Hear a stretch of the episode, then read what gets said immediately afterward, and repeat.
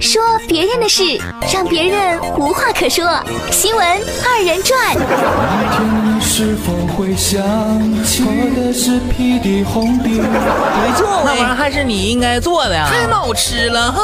啊，你来或者不来，电影就在那里。本节目实属娱乐，千万别较真儿。早起早睡的人是百灵鸟，喜欢熬夜的人则被称为夜猫子。美国西北大学费因伯格医学院的一项为期六年半的追踪调查表明，夜猫子生活方式容易导致过早死亡。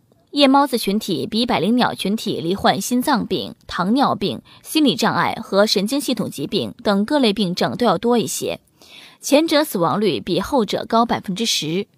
研究人员解释说。饮食不规律、缺乏运动、睡眠不足、吸烟、酗酒等危害健康的诸多行为都与熬夜有关。熬夜会导致人体生物钟与大自然昼夜节律不同步，其对生理和心理的负面影响不可小觑。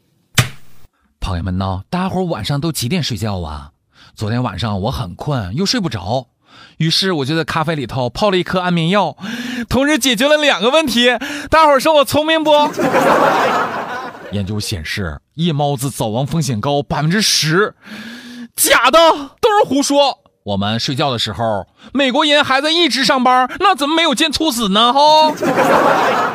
而且那些上夜班的人怎么办？早睡，家里有矿哦。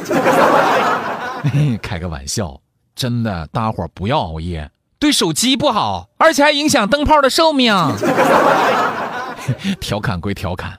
熬夜对身体确实不好，长期熬夜会容易高血压、内分泌异常、血糖血脂代谢紊乱，会引起糖尿病，甚至肿瘤、神经系统的痴呆，像老年痴呆呀啥的都会有一定的关系。可能有人觉着，呃，那真有那么严重吗？咋的？你还不信呢？那你继续熬夜呗。来呀，熬夜呀，反正有大把的头发。所以，咱们在正确的时间做正确的事儿，按时吃饭，到点睡觉，别总熬夜玩手机了。反正你喜欢的人都不找你聊天儿哈。